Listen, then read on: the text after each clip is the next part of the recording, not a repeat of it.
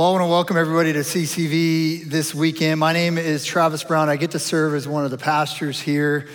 And it was just a couple months ago on a Sunday morning in between services when I was at church when a lady named Jennifer walked up to me and she said, Hey, do you have a few moments? Because I need to share with somebody the impact that this church has made on me. And she proceeded to tell me how earlier this year, how her life has been spiraling out of control. And then she gets to early March and she, she said that she got to the end of her sanity. Those were her words. And she found herself on a Sunday morning sitting in her truck she said she could vividly remember the taste of the metal that was in her mouth from the gun that she had in there that she was planning on using to take her life. She said in, in that moment she felt so defeated and unworthy. And she felt so, so broken. And she thought that the best thing that she could do would be to end her life. But that's when God used a, a series of people to intersect in Jennifer's life. One of her friends, Anne Marie, got her the help that she needed in that moment, and Jennifer accepted it. And then, about a week later, after getting help, she decided to go in and speak to her boss and try to talk to him and explain to him why she had missed work for the last week. And to her relief, when she explained her story, she says he was so compassionate and understanding. But then he handed her something that caught her off guard. He handed her an invite card and he invited her to come to church. In fact, what he handed her was a invite to CCV Christmas services. Granted, this was March, so that card didn't quite get handed out in time. It was a few, it was a few months late, but God still used it. He kept it. Better late than never. But he invited her to church. A couple days later, Jennifer was talking to uh, her friend Anne Marie, who, who helped her initially, and she was telling her about this church that she'd been invited to from her boss. And that's when her friend says, Wait a minute, that's the church we go to. Why don't you come with us this coming weekend? And so that coming weekend, Jennifer attended church, her and her husband did with, with their friends, and they sat through service and they're walking out of service. And her and her husband look at each other and they just shake their heads and say, Man, that was speaking right to us. They started attending regularly, and then she decided to go all in with Jesus and get baptized. But the story gets even better. See, leading into her baptism, she was talking to her boss, Tony was his name, and since he was the one who initially invited her, she was telling him how she was getting ready to be baptized. That's when he stopped her and says, Well, can I get baptized with you? I've been, want, wanting to do that for a while. And this is a picture of Jennifer and her husband Mike and her boss Tony that got baptized this last May at our Peoria campus. And on the ends of that picture is her friend Anne Marie and her husband Michael. But little do we know what is at stake and what is on the other end of our invitation, because what was at stake for Jennifer was literally her life. You know, for the last couple of weeks, we've been in a series called Bridges. It's been all about evangelism. And week one, Ashley showed how God uses people as bridges to bring them to Jesus. And last week, in week two, Mark showed us effective ways that we can connect with people to be most impactful with our invite. And today, we're going to be reminded of what's at stake when we reach out to people and share our faith in invite them. And to start off our time today, I want to ask you a question. Have you ever stayed away from something because you underestimated its impact? Maybe back in 2016, you wanted to invest in a company, but you didn't think an electric car company named Tesla was going to amount to much. You underestimated its impact. Or for some of you, there's someone who you un- underestimated their impact. They're actually sitting next to you right now. You didn't realize what all the things that God was going to do in and through them, and you're like nudging them. But it's amazing what God has done. And today we're going to look at a story from the book of Acts where we see an invitation that took place nearly 2,000 years ago that we still feel the impact of today. So let me set the scene for you. It's in Acts chapter 9. We run across two very different people that God is going to intersect in each other's lives. The, the first person that we see is one of the most well known people in, in all of Scripture other than Jesus. It's, it's a man by the name of Saul. Saul later would get his name changed to Paul and make a huge impact. For those of you that don't know, Paul wrote 13 books that we find in the New Testament. He started countless churches, and the impact Paul made, we are still feeling today because of all the people he reached and the churches that he started. We can say that we still feel that today. But Paul was not always like this. See, be, before becoming a, a champion for Jesus, Paul, who was then called Saul, was actually an enemy of believers. He hated Christians and, and even went as far as killing them. And in Acts chapter 9, Paul is headed to the city of Damascus where he's on a mission to persecute anybody who associates themselves with Jesus. He probably wants to torture them and capture them. He's, he wants to take them back to Jerusalem and put them in prison. And he's on this road heading to Damascus when all of a sudden something incredible happens. This big bright light shines down on Saul and he gets knocked down. And then all of a sudden he hears the voice of Jesus saying, Saul, why are you persecuting me? In a moment, Saul realized that he wasn't persecuting other people. He was actually persecuting Jesus, who was the God of the universe. And after this incredible moment, Saul's blinded, and then he ends up going into the city of Damascus, where I'm sure he's, he's confused and wondering what to do next. And through that, there's a couple things that we need to remember before we extend an invitation to somebody. Number one is that God is already at work in their life. As we're bridges for people to get to Jesus, we need to remember that God has already been working with them. He knows the details of their life, He knows the doubts of their life. He actually created them, and He's been working in their lives before we ever extend an invite to them. They just might not realize that it's God that is working. So don't think that you're starting from scratch when you're sharing your faith with somebody and inviting them. The other thing that we see is that life challenges tend to open people's hearts. And Saul is definitely facing some challenges in this moment. I mean, look where he's at. He's, he's blind. He's questioning everything that he's ever believed up, up to that point. He doesn't know what the future holds. And this is exactly the type of situation that God uses to take people from where they're at across a bridge to get them closer to him. I'll never forget, it was August of 2002. I was playing for the Buffalo Bills, and we were flying from Buffalo over to Cleveland for our very first scrimmage of the season. It was our first flight of the year, and the flight doesn't last very long to get to Cleveland, it's less than an hour. And, and we were on a brand new plane that we chartered that, that year. It was a big 747. It had a lot of room. These planes are designed to fly long distances at high altitudes, neither of which we were going to be doing on this flight.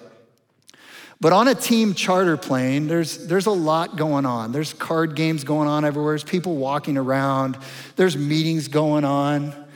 And I'm not proud to say this, but we, we didn't always listen to exactly what the pilot told us to do when there was turbulence and he told us to buckle our seatbelts. I'm not proud of that. But on this flight, the pilot came on and he said, There's turbulence ahead, go buckle your seatbelts. And very few of us listened, and then we hit the turbulence. And it wasn't the type of turbulence that like shook the plane. It was the type of turbulence that you felt like you were falling out of the sky. Okay, cards are flying everywhere. People are falling down. There's guys screaming and crying. I mean, if you've ever heard a 350 pound lineman cry, it is not a pretty sight. It felt like it lasted for five minutes. It probably only lasted for five seconds. But here's what it did for the rest of the season, whenever the pilot would come on and say, There's turbulence ahead, go buckle your seatbelts. It was a mad rush to get back to your seat and not only buckle it, but put it really tight and brace yourself because it was through that challenging situation that, that opened up our hearts to not only not only hear the message, but actually take the pilot up on his invite to buckle our seatbelts. See, turbulence will often lead you to a seat where you can hear God's voice clearly. Can you think of a turbulent time in your life that all of a sudden you were open to a message or an invitation that you, you weren't open to before? Saul's facing turbulence in his life. He's blind. He's been waiting for a few days and probably wondering what is ahead of him. But probably more than any other time in his life, he's, he's at a place where he's open to the message of God and an invite from somebody. And this is when we get introduced to a second character in this story. His name is Ananias. There's very, we, we know very little about Ananias, and we know that he's from Damascus. We know that he's a, de, a devout observer of the law that we read here. And, and we know that he's highly respected in his community. And God wants to use this faithful servant to invite Saul. And that's the part of the story that we're going to jump into today in Acts chapter 9. You can open up to that, and we're, we're going to learn a few lessons from Ananias and his invite to Saul that we can apply to our perspective of an invite today. Acts chapter 9, starting in verse 10, says this In Damascus, there was a disciple named Ananias. The Lord called him in a vision Ananias. Yes, Lord, he answered. The Lord told him, Go to the house of Judas on Straight Street and ask for a man from Tarsus named Saul, for he is praying. In a vision, he has seen a man named Ananias come and place his hands on him to restore his sight. First thing we see is that God gives clear, detailed, and challenging instructions to Ananias. God told Ananias exactly where to go, exactly who to talk to, and exactly what he was doing. And for my personality, I love this. I love detailed instructions. Anybody relate to that? I, I, love, I love knowing exactly what to do. I, I love knowing exactly how, how to do that because I do not like living in, in the vagueness. I, I don't want to be stuck wondering. Just an insight for you ladies a lot of us guys operate like this, okay? We're not very good at reading your minds, anyways and living in the vagueness. So we want details, especially this time of year at Christmas. We, we want to know exactly what to do to clear it up. We do better with clear, detailed instructions. See, God didn't give vague instructions to Ananias, but when God gives us detailed instructions, here's what we do we tend to generalize specific instructions and share individual callings so that we can justify our lack of follow through. Let me say that again. We tend to generalize specific instructions and share individual callings so that we can justify our lack of follow through. God says, I want you to reach out to your neighbors. And we say, You're right, God. We should reach this city. God's going, no, no, no. I, I, I've called you to do something specific. God has given you the circle of influence you have and has given you your story to share with that circle. Many times we, we project this out onto the church. We say, if only the church would do this, then it would reach this person that I really care about and God's called me to talk to. You might be sitting here saying, but God is, God is not giving me really specific instructions. I've never heard specific instructions from God. Let me push back on, on that mindset for a second. See, God has placed you in the family that you're in, in the neighborhood that you live in, in the job that you find yourself going to every single day, and He's given you your past experiences in your story. In fact, it looks to me like God has given you very specific instructions for each of us on who we should reach out to. God has likely given you a specific name that He wants you to be a bridge for to bring them to Jesus. Last week in our message, Mark, Mark challenged us to text in the first names of the people that God has put in on our hearts to invite to come with us to Christmas services. It was so powerful. Over this last week, we have, we have been praying as a staff for the thousands of names that got submitted It was amazing. It was specific names put on the hearts of our church, and they were clear, detailed, challenging instructions. But you know what God's specific instructions often do? They get us out of our comfort zone, don't they? And we, we love comfort. We love being comfortable because if the instructions that he gave to Ananias were general, here's what he could have done. He could have found the most comfortable place to go and the most comfortable person to talk to and still accomplish that mission. But you need to remember this that obedience often leads to discomfort. Obedience often leads to discomfort. God calls Ananias to go to a challenging place, talk to a challenging person, and give a challenging message. And then Ananias responds to the instructions given to him in verse 13. He says this Lord, Ananias answered, I have heard many reports about this man and all the harm he has done to your holy people in Jerusalem. And he has come here with authority from the chief priests to arrest all who call on your name. Can you sense what Ananias is saying? He's not all that excited about what God is asking him to go do. Ananias is afraid. And when God calls us out of our comfort zone, we need to remember that fear is normal. Ananias is letting God know things that God already knows. You ever done that? God, do you have any idea what you're doing? Let, let me fill you in here, God. What's going on? This guy this guy has a past, this guy has bad intentions, and he's coming to this city to wreak havoc on us, and that's the guy you want me to go talk to? Have you ever, you ever tried to fill God in on what he doesn't know? I have.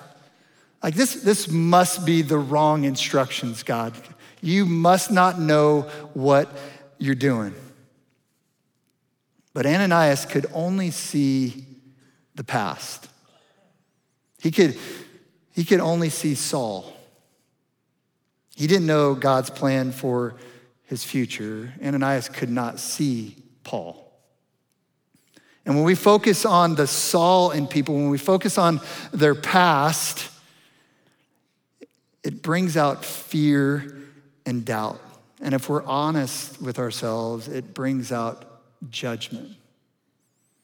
Because we all have a past that disqualifies us. But when we focus on the Paul in people, when we focus on their purpose and their future, you know what it brings out? It brings out faith. So don't project somebody's future based solely on their past. Listen, Ananias had some legitimate fears. And my guess is that the fears that you face when you're thinking about sharing your faith with somebody or inviting them aren't quite as terrifying as Ananias. Right? When you think about the, the names of the people that you want to share your faith with and invite them, are any of those names names of people who are coming to the city to murder Christians? Probably not. What are we afraid of? Afraid of somebody saying no or afraid of what they might think of us? Listen, whatever your fear is, remember this. Fear is not a house you live in, fear is a doorway you walk through. Fear is not a house that you live in. Fear is a doorway you walk through. Having fear is normal. Having fear is legitimate at times, but it's not something that you should live the rest of your life in. It is something that you need to face and walk through. And Ananias, in this moment, is fearful. But I love the response that God gives to Ananias in verse 15. It says, But the Lord said to Ananias, Go. This man is my chosen instrument to proclaim my name to the Gentiles and their kings and to the people of Israel. I will show him how much he must suffer for my name. In this moment, God reminds Ananias that we are not God's HR department.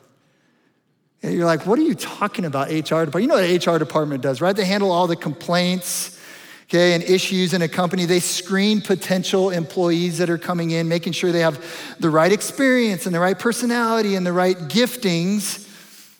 to join the company. And Ananias is letting God know all about Saul's past, and he's letting him know that this guy does not fit into our company culture. God reminded Ananias that it is not his job to screen people that he's called. He uses some amazing first person pronouns in here. He says, He's my chosen instrument to proclaim my name.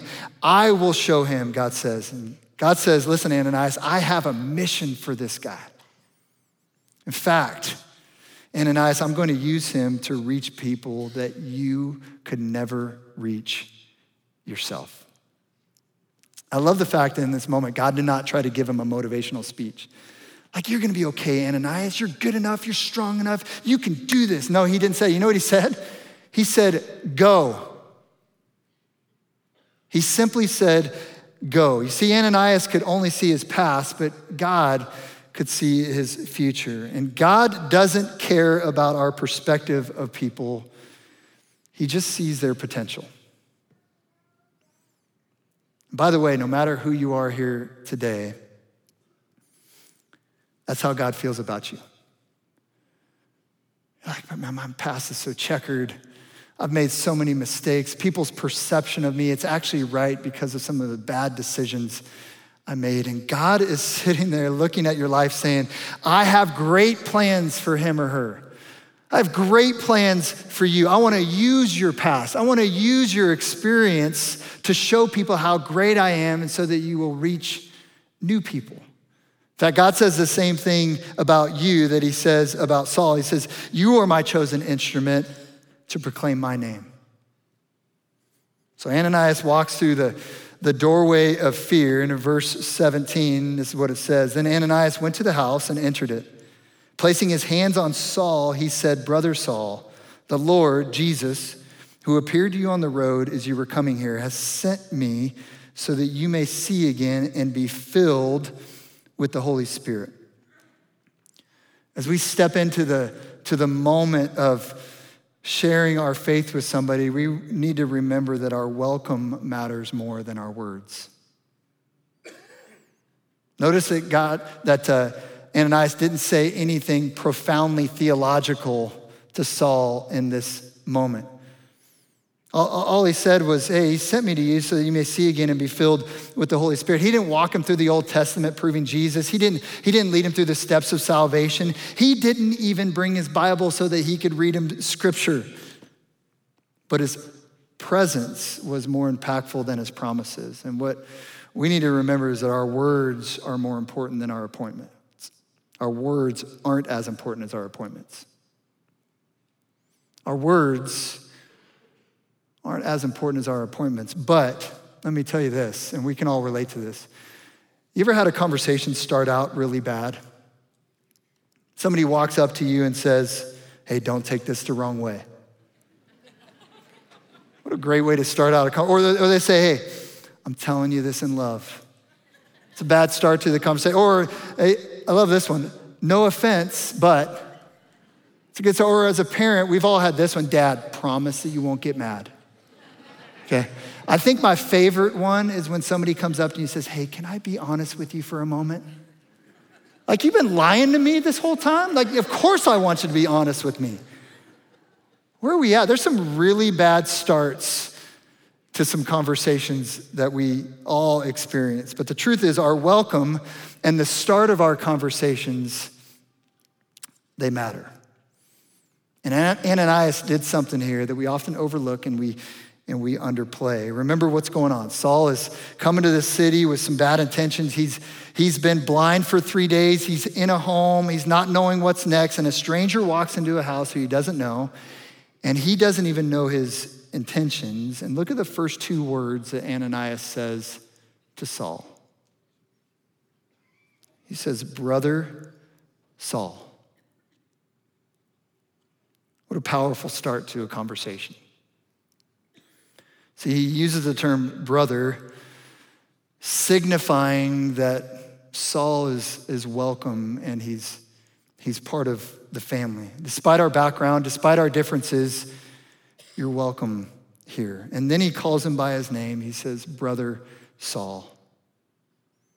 To our knowledge, these two have have not officially met yet, but Ananias not only uses the term letting him know he's welcome, but he also calls him by his name, letting him know that he is known.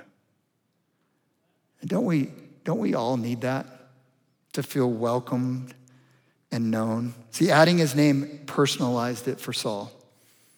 And he welcomed Saul by his old names before Saul ever changed his ways. And by that welcome,